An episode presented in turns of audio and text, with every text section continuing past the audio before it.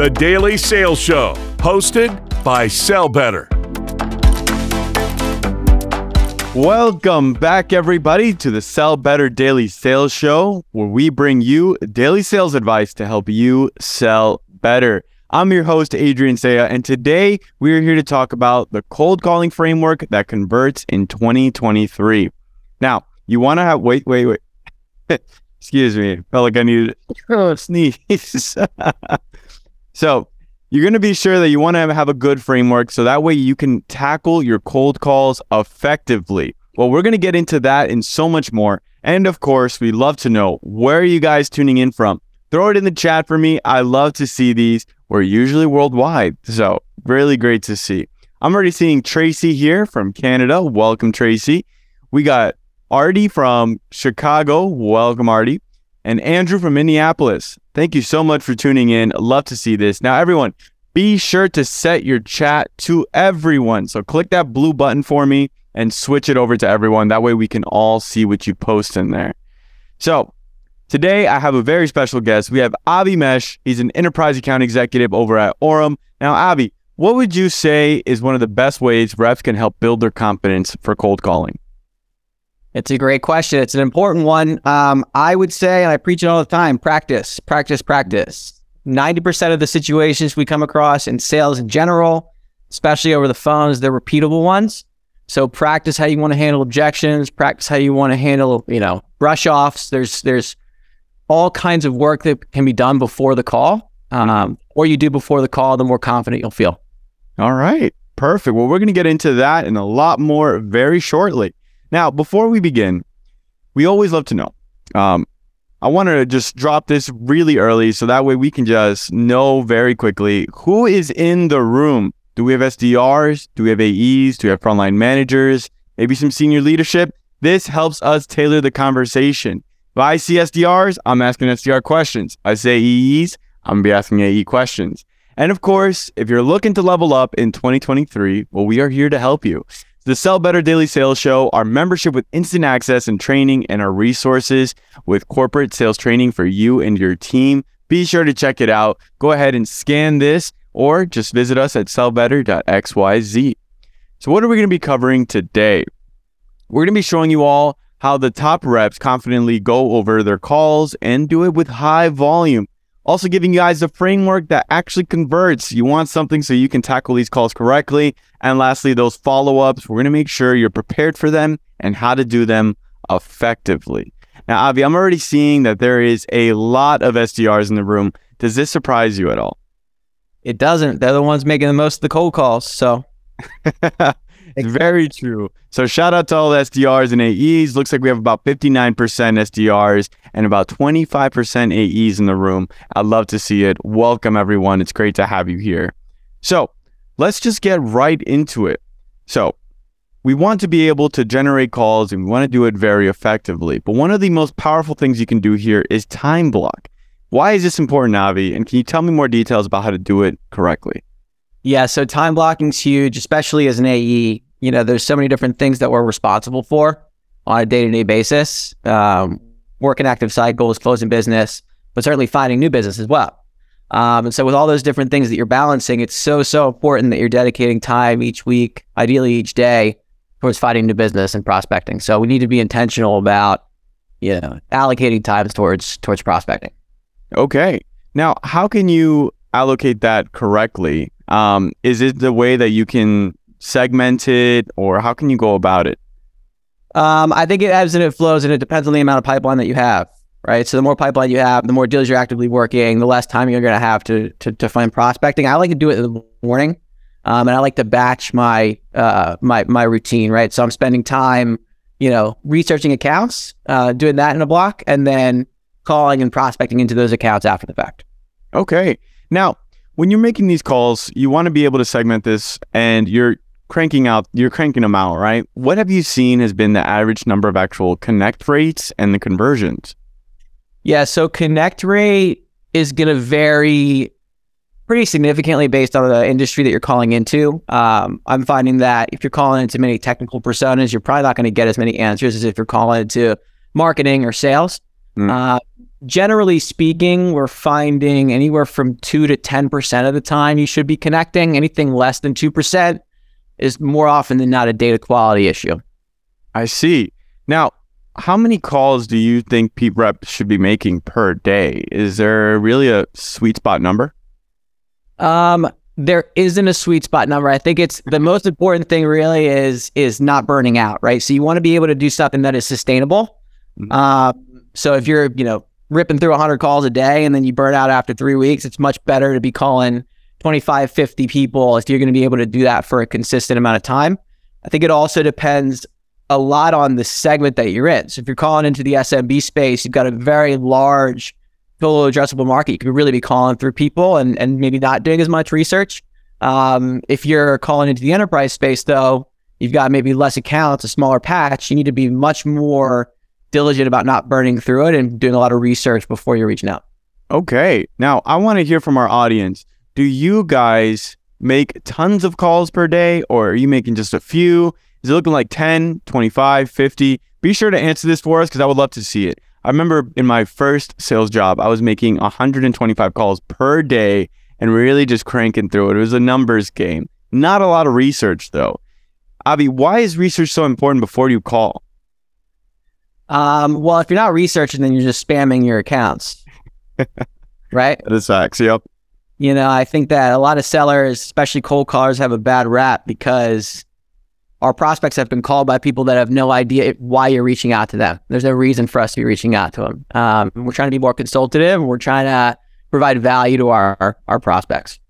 I see. So, how can you balance the research portion and then the actual calling portion? Because I feel like people can get lost in research and then not making enough calls. So, where is the delicate balance in this? I think you know it's funny you say you asked. I think that a lot of the time, the folks that are doing all that research, it's really just call reluctance that's disgu- like disguised as research. um, and I mean, I'm doing probably five to 10 re- minutes of research on the account. So trying to figure out at an account level, what is it maybe a compelling event that I could be talking about? Mm. And then each prospect, I'm doing maybe two to three minutes of research, looking through their LinkedIn, trying to see maybe any blog posts or articles or whatever they've been doing online um, to further hone in my pitch. But after that, I'm taking my notes, I'm putting them into CRM, and I'm basically setting it and forgetting it. Right. So a lot of reps, they struggle because they're doing their research and they're calling and they go back and they, do their research again and they call again. And when you have a low connect rate, you find yourself you're very inefficient when you do that. So I think my best practice that I recommend to all these folks out here is do your research, put it where you can find it again, and then forget about it until they answer the phone. All right. And do you have a framework for this research? Like, are you looking for just a couple key pieces of information? I'm seeing actually here in the chat, Samit is asking the same thing. He's asked, like, what can we actually do for account research so we can be effective?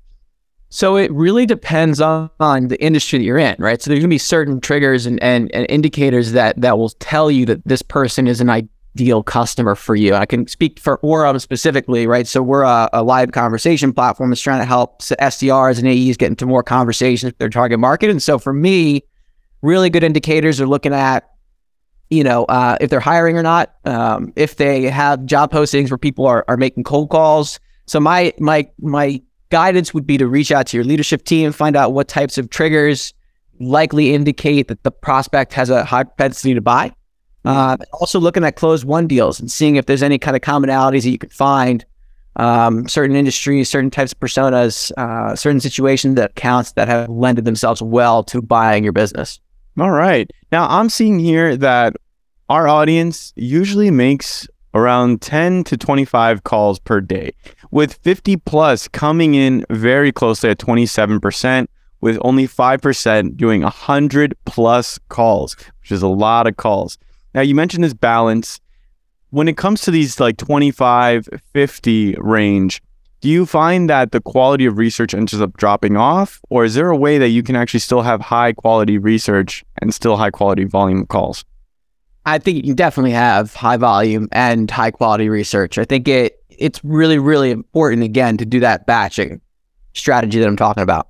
Mm. If you're doing five minutes of research and then calling somebody just to hit their voicemail, it makes sense that you would only have time feasibly in a day to make 20, 25 calls, right? But when you start doing your research, retaining that information and then waiting until they answer and then using it and trusting your training, basically, you'll find that you can really get a lot more volume out and your the quality of the conversation really doesn't suffer.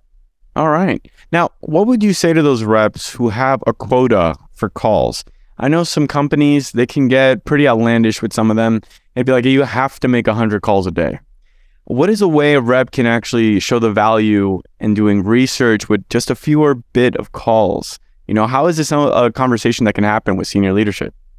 So it, wow, that's, that's a tough question. It's a hard hitting question because it, it's, it's, it's dependent on the leadership, right? So I have been fortunate in that my career a lot of my leadership hasn't been super numbers oriented when it comes to volume. It's it's all results oriented. So, mm. You know, if I've got a KPI of fifty dollars a day and I'm making twenty five, but I'm booking all the meetings I need to book and I'm exceeding the quota um, and the metrics that that matter to me, my feeling is that leadership should be okay with that. Mm. Uh, the problem I find a lot of times with that just metric based eval is calling becomes just a box to check.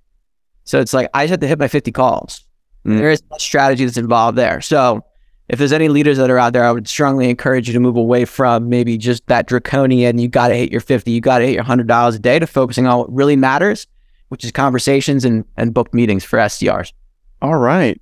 Now, when it comes to making more dials, I know a lot of people favor a power dialer.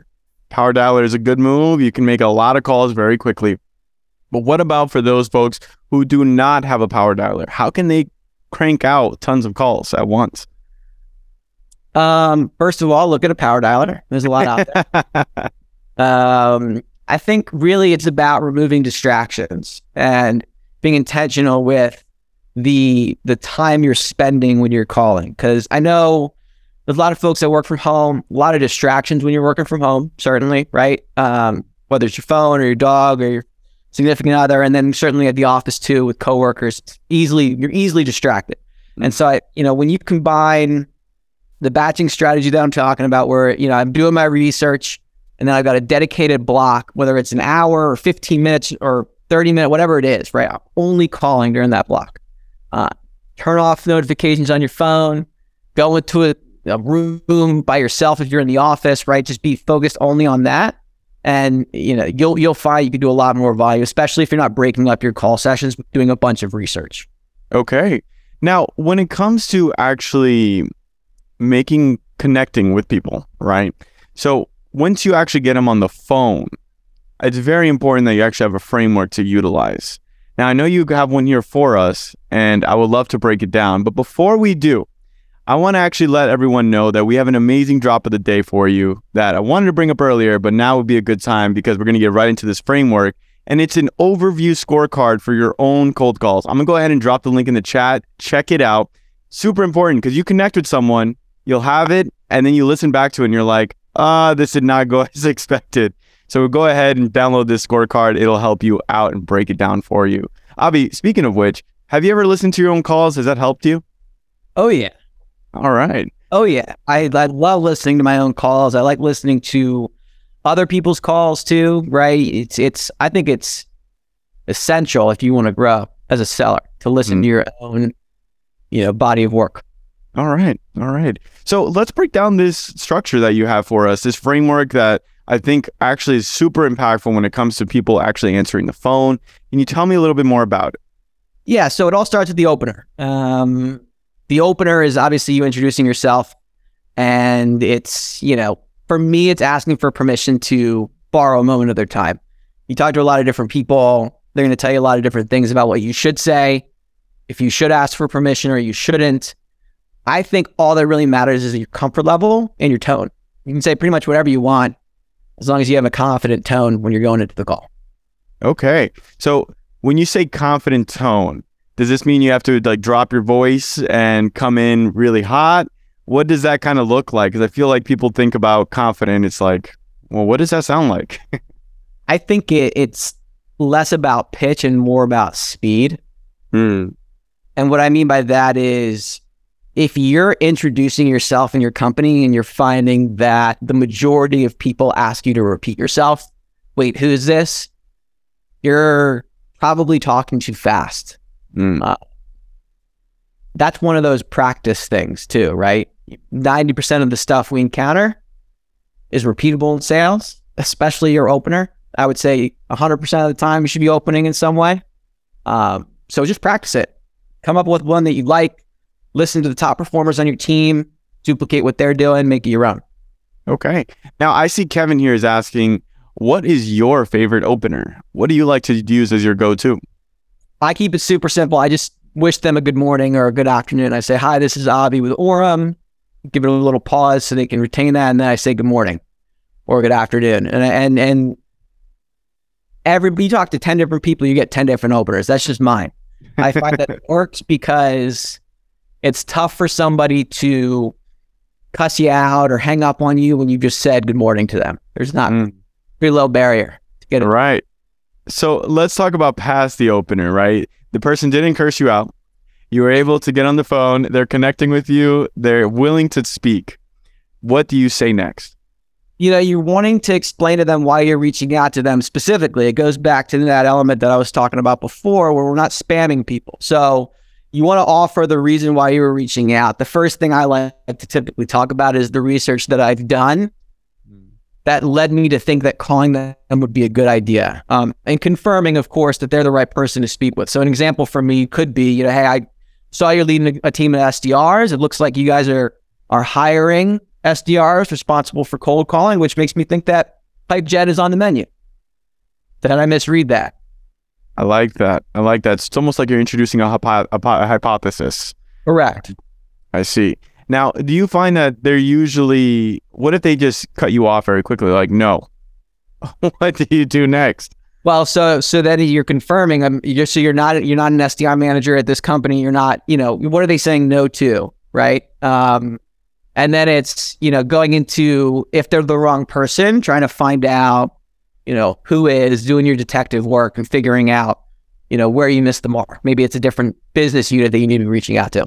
Okay. Now, I want to hear from our audience. What is your favorite opener? Go ahead and write it in the chat. We could break some of these down. As Avi said, you get a lot of them. You ask 10 different people, you're going to get 10 different answers. So I love to hear some of these because some people like to lead with humor, others like to be direct. And I like how you're transitioning from there into a hypothesis.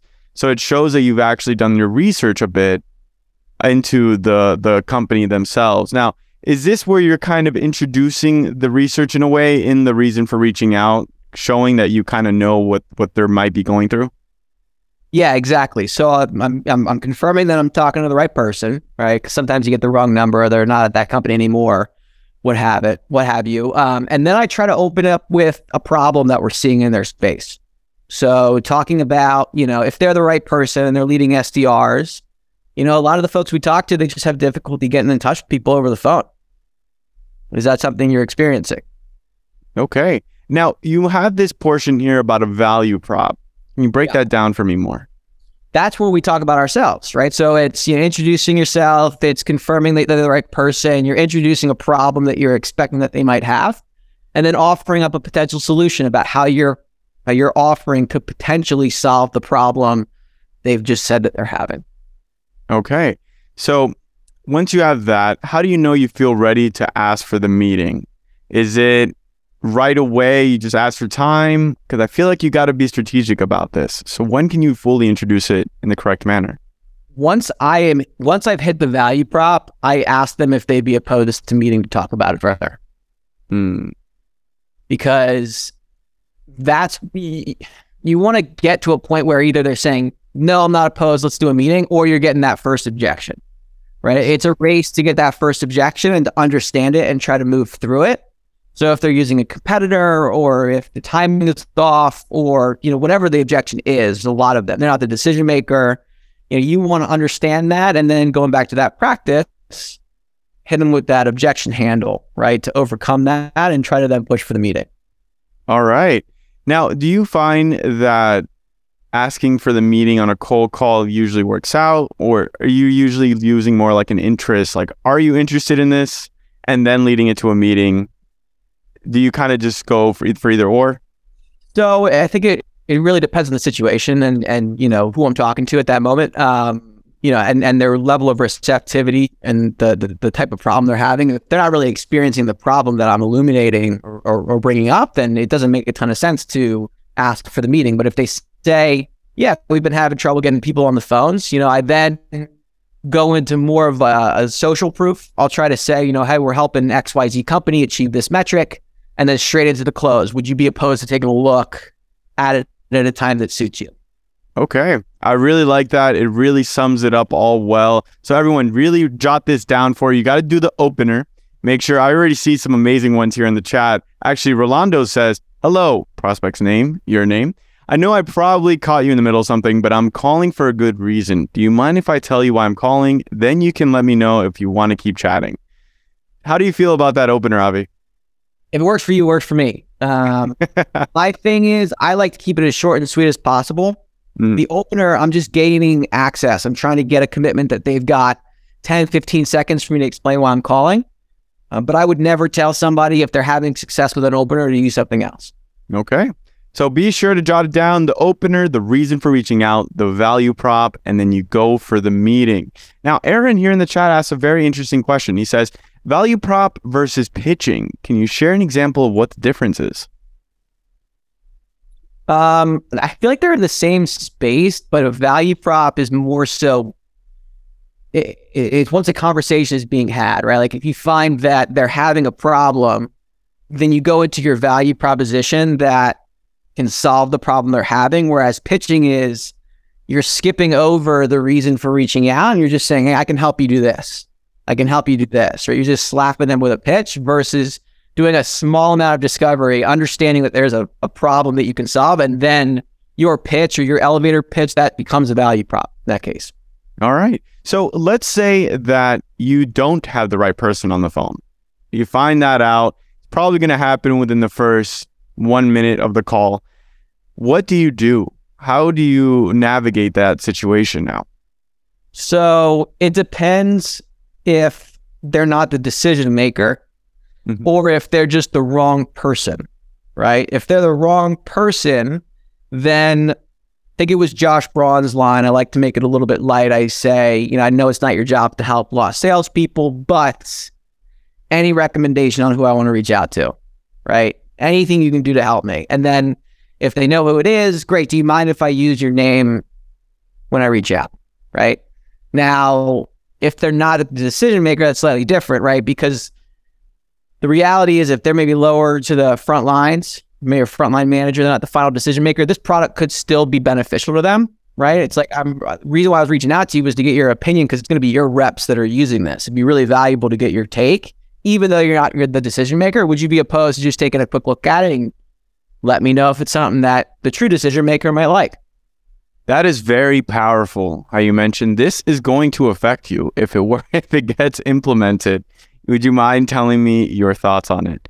Now, I also like this because it makes the person, even though they aren't, they are below the power line, they know they're below the power line. It also makes them feel important because you want their input into it. Do you find that when you do this, they're more likely to allow you to use them as a referral? Totally. Well, I think and you want to you want to give them uh, a personal win. And this is assuming you get them on a call, right? If you can get them on a call and you find that there's actual value you can deliver, there are some there are some career implications if they can bring something to uh, the company that saves them a bunch of money or makes them a bunch of money or reduces a bunch of risk. So if you can, when you're talking to somebody that you know isn't your true champion, that you know is a coach or an influencer in the decision but isn't making it, you have to frame your discovery in a way that makes them feel comfortable that introducing you to their boss is a good decision. Mm, I like it. I like it. So you're showing them what's in it for them if they allow the referral to even happen in the first place, really painting the picture in their mind about the future. I love that because then it's almost like you got the whole team selling for you as well. Absolutely. In this day and age, right, with these macro, the macro situation we're in, we need to have consensus. We need to have coaches, champions throughout the organization and be multi threaded. So why not start on call number one?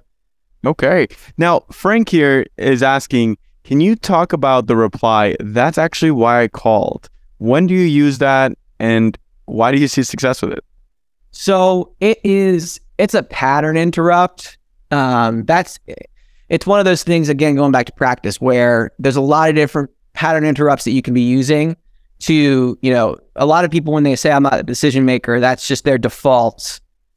They're just saying that, right? Right. And, and so what you're trying to do is is disrupt that thought process and then kind of weave in why you're reaching out. So that's actually why I called is, you know, it works with most objections. There's some like, you know, that it doesn't really work for, you know, saying I don't take cold calls. Well, that's actually why I called. That doesn't really make much sense, right? But there, there are many that it works for. And so the idea with that one would just be, you know, that's why I was reaching out to you. That's why I called you. There's a few people I'm assuming that would be involved in the conversation. Um, you know, was curious if this outcome would be positively impactful for you. And if so, would you be opposed to taking a look at it? Mm, very powerful. Everyone, put this in your tool belt so you can whip out when it's necessary, especially for objections. It's great. It's the that's why I call technique. So be sure to use it. It works really well for just introducing your solution to their objection. Kind of create a very smooth transition there that can be useful when you're on the call and you're thinking quick on your feet. Now, I want to hear from our audience. When do you guys usually lose a prospect?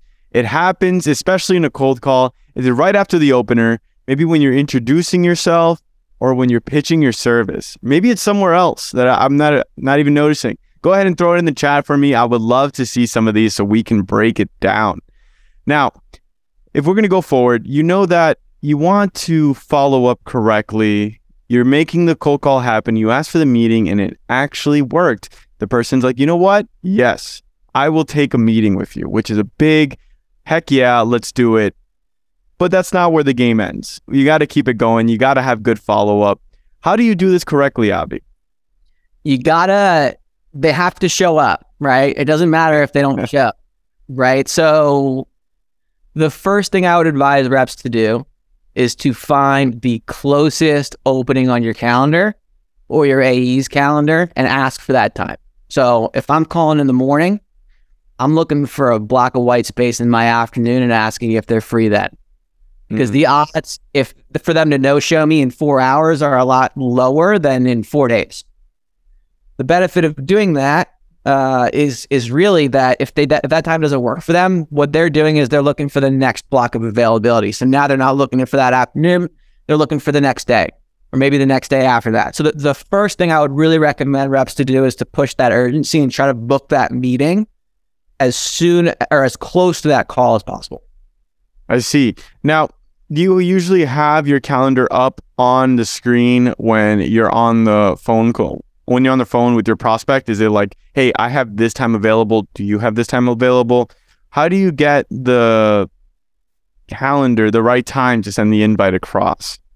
So I have a bunch of different tabs open on my screen. I'm focused on, you know, uh, the the prospect's information during the beginning and the middle phases of the call. As I see it trending towards the end, where it feels like, all right, they're gonna probably book a meeting with me. I'm popping open my calendar. and I'm looking at their at my own availability while I'm going through the motions with them. It's easy to multitask in that regard. And then I'm just asking, how's three o'clock? Are you Mm. free at three? Now, why do you like to do the are you free at three? Because sometimes it can get awkward. People are going to be like, no. Okay. Are you free at five?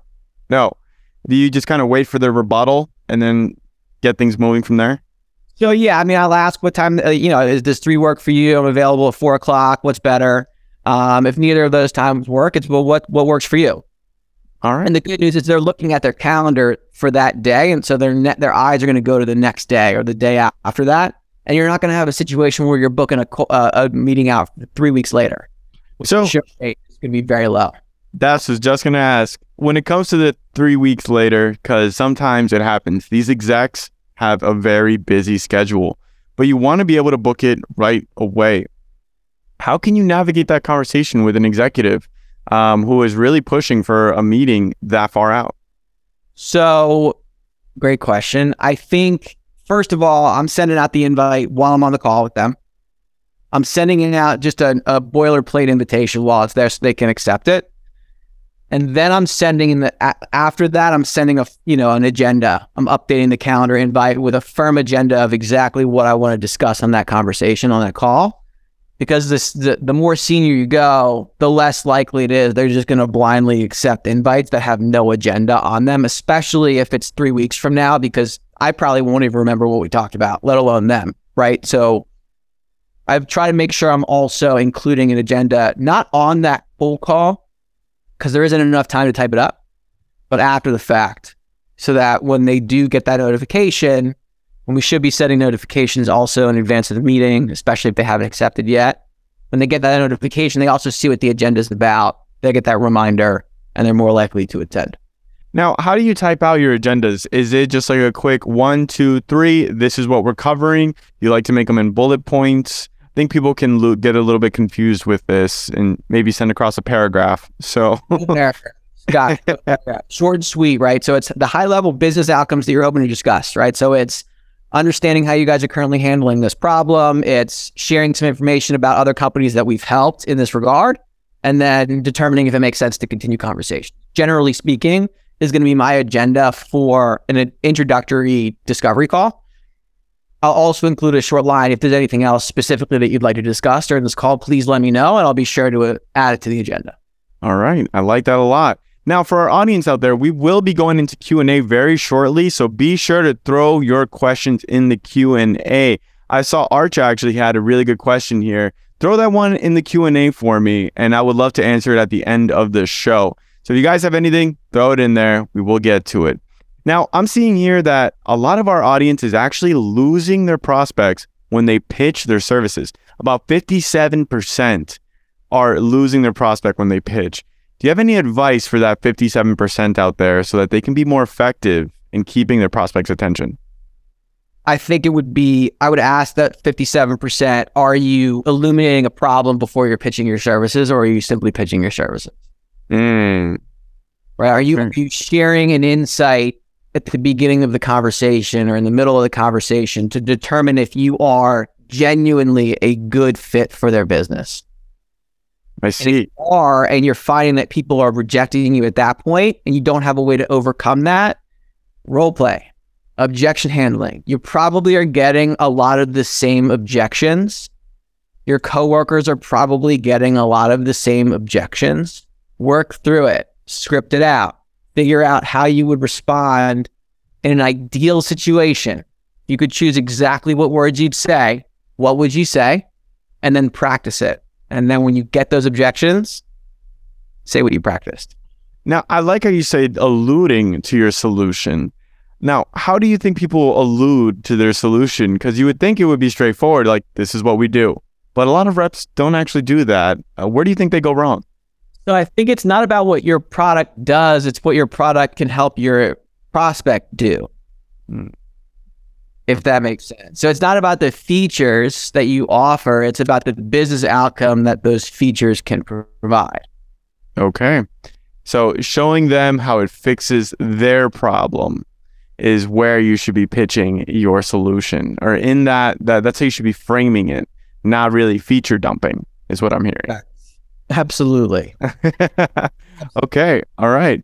So I'm seeing Alexander here is asking, how would you go about pitching a very broad, very technical solution that a prospect could have one problem out of the hundreds we solve? It's a very good question, Alexander. So yeah, I appreciate the ask, Alexander. I would I would recommend so there's a couple different ways that you can illuminate a problem, right? You can make a hypothesis about a problem that you're assuming they're having. Probably best if you're selling like a point solution in one product, one one offering. If you're selling more of a platform with a lot of different offerings, what you should ideally be doing is looking at case studies recent wins, um, doing your research to figure out what that persona is likely uh, focused on, and then give them an either or. So a lot of engineers that we're talking to are dealing with problem number one or problem number two. Which one is a bigger problem for you right now, or which one is your focus? The good news there is if they have one of those problems, they'll tell you. If they don't have one of those problems, they'll probably tell you what the real focus is that they're having, the problem that they're having that they're focusing on which point you can then tailor your value prop to the problem they've just shared that they're having. Wow. Everyone, be sure to rewatch this portion of the show. I like that. You're basically giving them two choices here. You know, you got the red pill, the blue pill. like, which one are you going to take? And if they don't take either or, they're going to tell you why and just give you more information with it. And that is more valuable at the end of the day, more information about where your prospect's going through and how you can solve it. So let's say you get them to actually book the meeting, everything's all said and done, and then they no show. What do you like to do?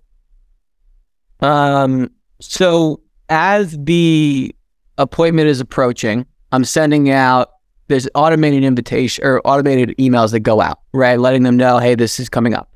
Uh, when I'm on the call, if they don't, if they're not on the call within the first minute, I'm sending them an email saying, you know, hey, Adrian, I'm on the Zoom. See you in a minute. It's very assumptive.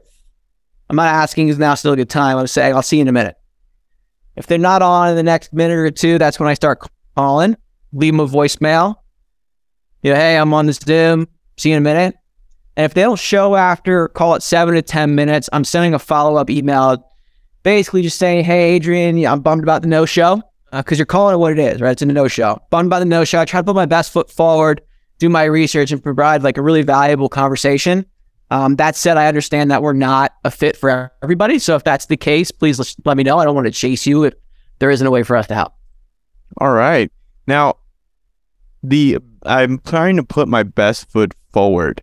Um, I feel like this is a very good way of getting an emotional response out of your prospect because you just put in all this effort and they did not reply. And it's really hitting a point. It's like, man, you, you kind of let me down here. Do you find that that's usually the response when they when they get back to you? So I think it depends. Uh, it depends on the amount of research and the amount of intentionality that you actually have, right? And and what you're trying to do by saying that is you're trying to differentiate from all the, the other salespeople that they've likely talked to in the past that don't come to a call with a plan.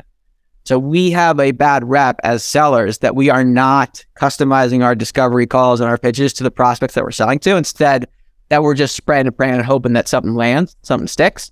And so if you are genuinely doing your research and you are genuinely coming to them with a value prop and you tell them that you're bummed and you try to come, you know, come to the table with something valuable for them, a lot of times people respond, Hey, I'm really sorry. Something crazy came up. Let's reschedule. Other folks, they don't respond. Other folks tell me that it's, you know, just not a fit for them. I think the key is to not become emotionally attached to this outcome and to accept the fact that we might lose. They may not show. And that's, and that's okay. okay. All right. I love that. Just gotta be outcome independent. That's what sales is all about. If you become too emotional, it'll get to you. It'll build. Just be outcome independent. Relax. They will come. The opportunities will come. Now, let's get right into the Q&A. I'm seeing some great questions here. Um, others, if you guys have a moment, throw your questions in the Q&A. I see a lot of great ones in the chat. Go ahead and throw it in the Q&A so that way I can break them down more easily. So I'm seeing Archie actually ask here, adding this from the chat since you said so. I feel like I lose a lot of people because my name is not native to my market and people get distracted by it. Any thoughts on how to fix this issue? It's a very personal one, but what do you think you should do? Ah, uh, wow, it's a tough question. I'm, I'm, my name's Avi. I'm not. That's not a very common name either. So I definitely encounter that sometimes too.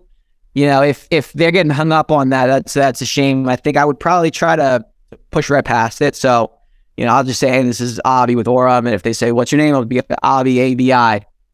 This is why I was reaching out, right? And just move right past it and get right into the pitch. Because ultimately, that doesn't really, shouldn't really matter, right? What your name is if you can solve a problem they ha- they're having. Okay. So try to use that, that approach and let us know how it goes, Archie. So I'm seeing Aaron ask, well, actually, we already answered this one. So Corey asks, is it imperative to try and schedule a meeting if they have no interest in what you are pitching? Definitely not. Definitely. we don't want to. We don't want to chase foul balls, right? We don't want to chase opportunities that aren't real because time is the one thing that we just can't get back. So I try to emphasize if somebody tells me, and again, I'm using Orum because that's what I can draw on, that they're not making any calls. They don't make any calls at all. They don't need to. They're crushing their goals without the phones. Cool. You're probably not a fit. I appreciate your time. You know, there's there's two winners in every deal, and it's the one that wins, obviously, and it's the one that gets out first. So the faster you can get out of a bad deal, the better you are. All right. Now, for those who do end up going into a meeting and they're just not the right fit, sometimes it's okay to take the meeting if you're using it for practice. You're going to actually use this to get better at your next upcoming cold calls or demos, whatever it may be. But just go into it with the expectation that there is no expectation. you know, you got to let it be. It's all right. So I see Arch ask here one more time. He's saying, well, how do I get a prospect to, well, just pick up? So how does he improve his connection rates? So there's a couple different factors when it comes to connect rate. Um, probably three. There's the the data quality, right? So if you're calling HQ numbers or you're primarily hitting gatekeepers, right? Maybe think about investing in something like a ZoomInfo or LeadIQ that will give you more direct dial or mobile numbers that you can call. Mm-hmm. Uh, certainly, the time of day that you call is impactful as well. So it will depend on the seniority of the prospect that you're calling. There are studies that show that senior leadership answer more often in the early part of the day and in the later part of the evening. Find that a lot of SDRs and AEs they schedule their call blitzes for 10 a.m., 11 a.m., 12 p.m., right in the middle of people's day when they're in the middle of it. So I would urge people to consider maybe trying to mix it up. Call at 8 a.m. Call at 5:30, right when things maybe are haven't ramped up or are slowing down. And the final piece is the caller ID number that you're using. So being flagged as spam is a problem. Uh, a lot of people are using local presence, so they're matching the first six digits of their prospect's number that used to work really, really well. We're finding that it's not working as well these days because all the robocallers and spam callers are doing the same exact thing. Uh, so when I get a call from the first six digits of my number and I don't know it, I'm assuming it's a robocaller every time. And so those are the three things I would recommend. So investing in direct dials, calling at different times throughout the day, and considering your caller ID strategy. Okay. That was really well broken down. Thank you for that, Avi. Now, we have a time here for about one or two more questions. I'm seeing Levi here ask, what is a strategy for getting into the problem searching stage? How do you get into that conversation without scaring them away? I think you've had it's it's confidence and practice, right? If you make it feel like it's a big deal that you're asking this question, your prospect's going to feel like it's a big deal. Uh, if you're using social proof as well and saying, hey, a lot of the whatever the persona is that we're talking to, they're struggling with such such and such a problem. That kind of lowers that their guard a little bit because you're talking about their, you know, same people in their cohort, right? Uh, versus just asking them, hey, what's keeping you up at night? You know, what's your number one thing problem that you're having, right? If you're referencing others and using that to tie into an ask, people may be more likely to to give you that insight, uh, especially if you're asking it slowly, confidently, with the right tone.